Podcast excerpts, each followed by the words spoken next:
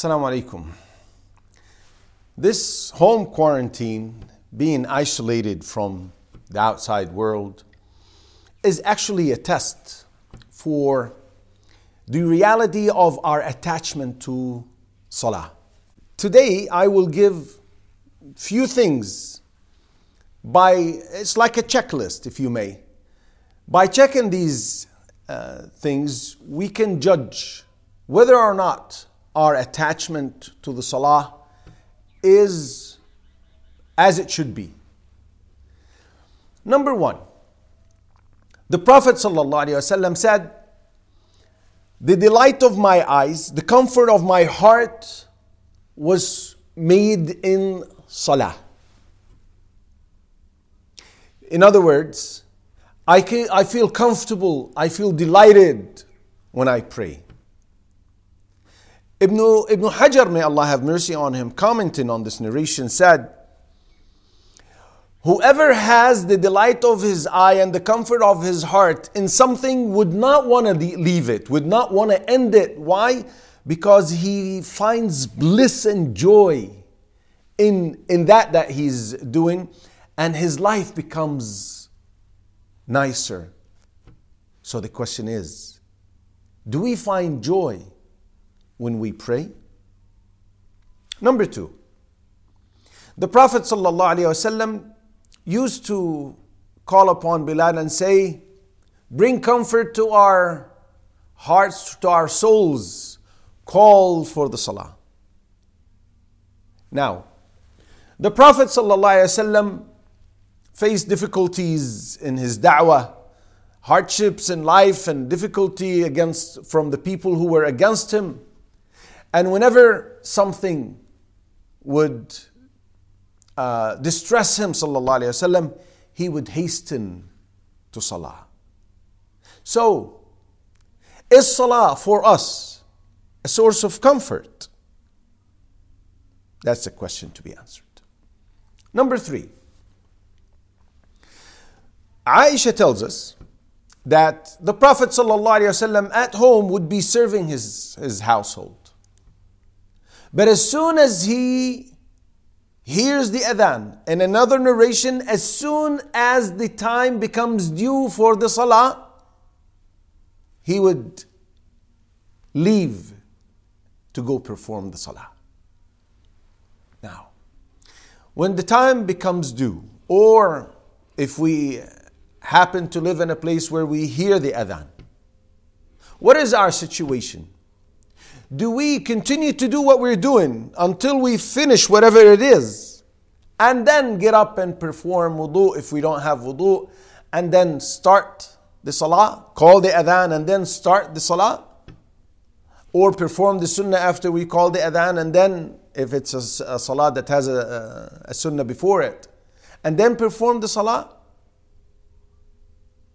Or do we make it come after whatever it is that I'm doing?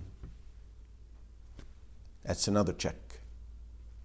The Prophet ﷺ said, The closest the slave will be to his Lord is when he is in the position of sujood, asking Allah Azza wa You are in the closest position to Allah Azza wa and therefore he said, Sallallahu so supplicate. So, do we enjoy being in sujood? Do we prolong our sujood and ask Allah Azza wa Jal from His favors? How long do we stay in sujood? Another question to be answered.